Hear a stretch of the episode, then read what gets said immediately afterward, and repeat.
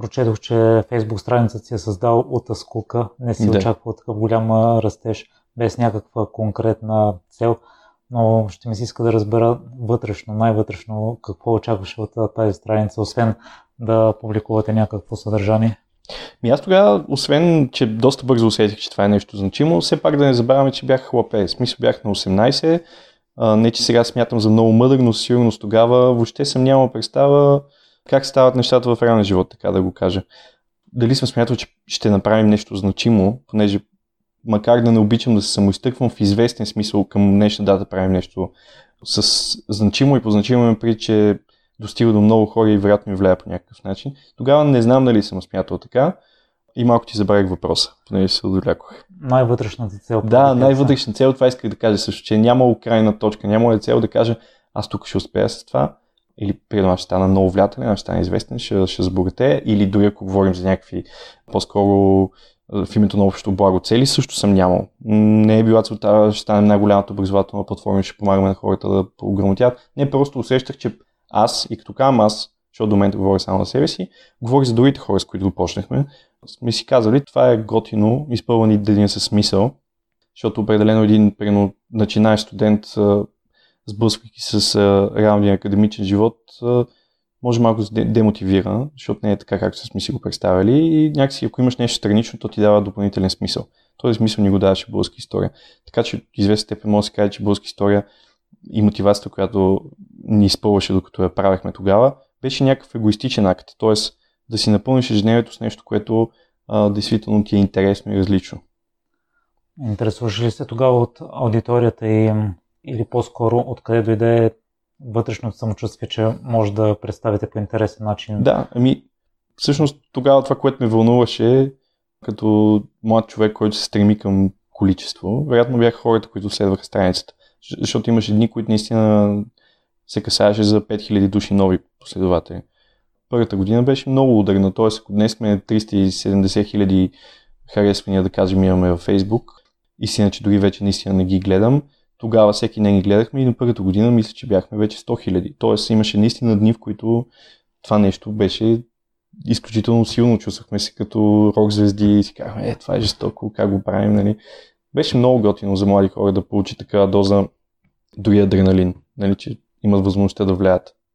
Марио, аз съм чувал, че някои бизнеси предпочитат да се развиват поетапно, стъпка по стъпка, да няма такъв възходящ и рязък растеж. Други фирми или хора пък не могат да се справят с това. Вие по какъв начин подходите към него, за да продължите да бъдете успешни? Също най-ключовото при нас, и аз мятам, че той е допринесло за това вече 8-9 години българска история съществува, че при нас никога това не е било замислено като бизнес. Всичко стана толкова логично и постепенно. Дори днес, когато в него има бизнес, ние разделяме дейността си на две. Едната е образователна и доброволна, която от създаването на българска история днес съществува, другата е комерциалната, да. Но първите 3-4-5 години нямаше никакъв бизнес елемент. Ние обикаляхме училища и все още го правим, но тогава беше много по-интензивно. Срещахме с ученици, за това нещо ни подпомагаха нашите читатели, имахме форма за дарения. Страшно много хора са ни помагали да правим това нещо. Нали, разбира се, не сме взимали никога заплащано от училище или нещо такова. Просто за нас това, пак казвам, изпълваше дните със смисъл и правихме нещо забавно и удовлетворяващо, защото уроците по родолюбие, както ги наричаме ние, се оказаха много ефективен инструмент за забавване на учениците, правейки го по нашия начин, с видеа, с точно това, за което говорих, че е правил нашия учител, нали, този подход, и ние успяхме да го пренесем доколкото можем, разбира се. И да, и в един момент обаче, за да то си дойде естествен момента с комерциализацията, дума, от която далеч не се притеснявам, защото българска история нямаше как да продължи да съществува. Ние бяхме вече четвърти курс в университета, аз съм завършил политология, моят съдружник завърши тогава международни отношения и други колеги имаше сходни специалности.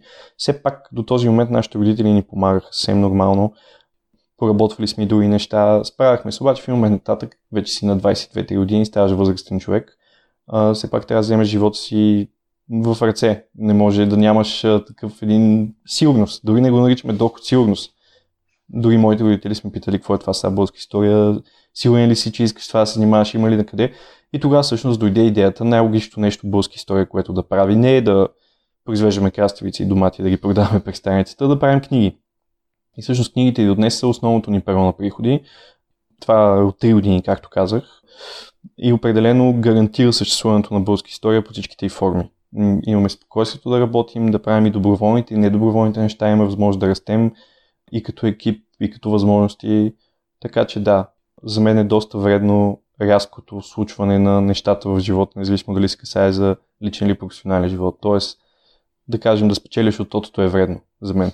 Трябва да се случи доста постепенно и, как да кажа, в този случай и отношението ти, как да кажа, много по-здраво стъпиш си на земята, защото може да проследиш дадено нещо от начало до край и да си минал всичките му фази, а не да се събудиш на другата фаза. Маро, преди да се върнем на момента, в който си бил на кръстопът и преди да превърнете българска история в бизнес модел, ще ми се иска да разкажеш и периодите, в които си съчетал българска история с университета. Да. Тъй като със сигурност не е било лесно. Ми не беше лесно, да. Няма да призная, че няма да крия, че българска история ми помага в университета, защото преподавателите знаеха с какво занимаваме. Всички, които го правихме, имаше някакъв реверанс. В смисъл да допуснем, че това е нещо, което те са считали за образователно полезно нещо. Казвали, това е свестно момче, примерно, и аз съм усещал, има моменти, в които са ме пускали на изпит, без да... Дори моменти, в които вероятно не е трябвало да мине изобщо. Така че тук първо трябва да благодаря на тях, защото те виждаха вероятно не най-съвестния от към теоретична подготовка студент, но пък винаги съм се вълнувал от темата, защото политологията, политиката и историята са ръка за ръка свързани, така че нали, определено се чувствам подготвен политолог, така да го кажа. Но нали, не съм бил педантичен студент. Трудно беше, защото българска история, особено с тия пътувания, първите години, ние сме имали наистина феноменални изминати километри за седмица, за ден, правили сме София, Варна, Варна, София за един ден, за един урок специално сме отивали, нали, това е седно тук да караш до Виена просто за един ден. Трудни моменти са били за съчетаване с университета, но някакси успявах и да мина между капките и да си заслужа дипломата в крайна сметка. Но пак казвам, извадих късмет, че намерих нещо, което ми е толкова интересно, че да не съм имал моменти на колебание, защото виждам, че всеки един студент, не искам да казвам в България и на други места, има моменти на колебание, да кажем някаква криза на студента в трети курс, който ще казва, леле, това правилното ли нещо, ли е това право, за какво го записах, какво ще правя, или май трябваше да запиша една физика, нещо точно там да си уча, нали? Имал съм и аз такива мисли в главата, но са били много по-малко. Марио, преди българска история се превърне в работещ вече бизнес модел, ти си търсил активно работа, но прочетох без успех. В този момент мислил ли си край българска история ще до тук, трябва вече да се... Малко ми се смесват и на мен спомените, значи сигурно съм имал много моменти, в които съм искал да зарежа всичко, да не кажа една по-силна дума, която не е хубаво да я казвам, точно да го оставя и повече не се занимавам с него, защото това са именно те моменти на съмнение, които някои хора или всички предполагам ги имат. Имах един интересен момент, в който вече българска история няколко години, т.е. аз примерно тогава бях с мои колеги автор на една-две-три книги към едно издателство Бери Учебник тогава. Т.е. да кажем, тръгнах да си правя CV, което мога да напиша някакви неща, които звучат добре, примерно завършвам политология, автор съм на книга, тук поработвам съм и като ученик доста неща, има някаква трудова дисциплина в мен и тръгнах да го правя. И го направих и започнах да изпращам всякакъв тип обяви, които обаче предимно бяха по часова студентска работа, т.е. от раздавач на флаги до сервитьор или нещо подобно. Интересно, че от всякъде ми звъннаха.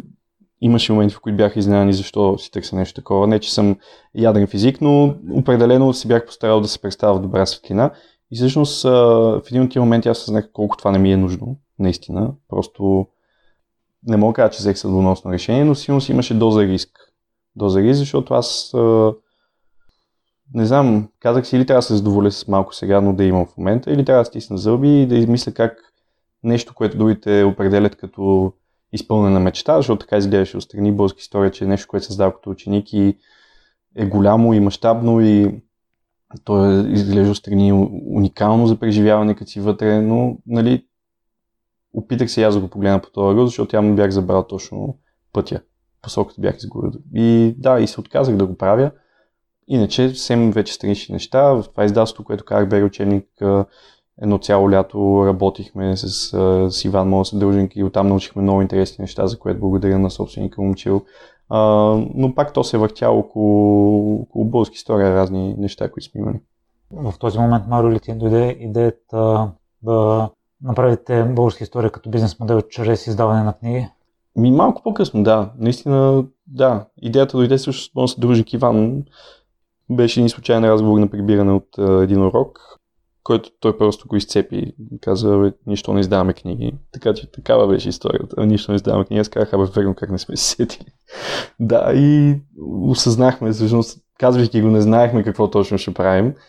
Но пък извадихме голям късмет, че открихме нишата, в която да сме добри, защото тя не е просто исторически книги.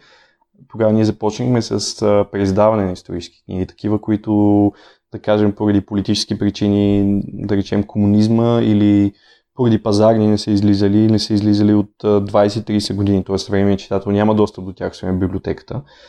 Та решихме това да е посоката на издаване на книги. Първите ни книги бяха такива, както казах.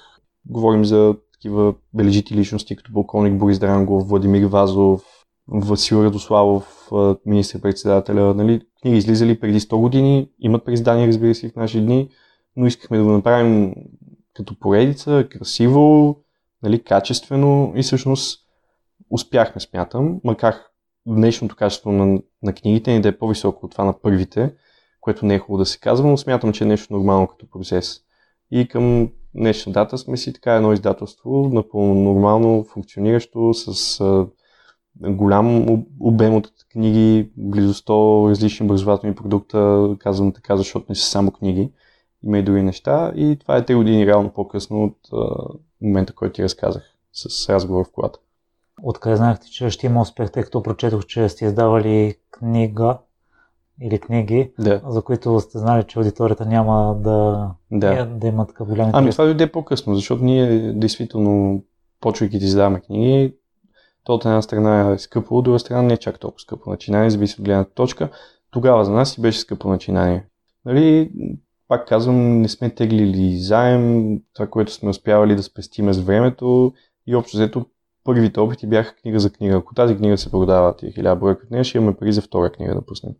Слава богу, парите 10 се продавах. И така всъщност дойде момента, в който направихме 11-та, 20-та и 30-та. И може би след 50-та, не знам, идва момента, в който можеш да си позволиш да пуснеш нещо, което не е чак толкова бомбастично, т.е. не си сигурен в неговия успех, но смяташ, че има огромна историческа стойност. Една от книгите, за които съм разказвал в едно друго интервю е, да кажем, Септемврийски дни се казва на един малко известен автор, Андро Лучев, който е военно-инвалид след Първата световна война и всъщност този човек има огромна заслуга за разобеждаването на хората, участващи в войнишкия бунт след Първата световна война. Това е един доста, бих казал, тъжен момент от българската история, в който българската армия трябва да се справи вътре една срещу друга заради войнишки бунт. И всъщност този човек разказва как се случват драматичните събития след Първата световна война и той и неговото участие в тях. Тази книга, освен че е написана много увлекателно, има огромна историческа стойност, но поради ред причини, като например, че войнишкото въстание не е толкова известно, не е толкова атрактивно, нали, автора не е известен, аз знаех, че по никакъв начин няма да има пазарен успех, аз и моите колеги. Но го направихме, въобще не съжалявам, нали, и не сбъркахме, нали, сега няма пазарен успех. Но всеки път, който си е купил и сме си говорили после, аз доволен и споделя нашите мислене. Така че може би въпрос на време. Ако на още няколко места разкажа за нея, може пък да почне да се продава, кой знае. Като създатели на съдържание, доколко оставяте аудиторията да направлява това, доколко се съобразявате с нея? Ти вече наметна, че вече като сте успешни, може да дадете някои неща, които знаете, че няма да са толкова популярни.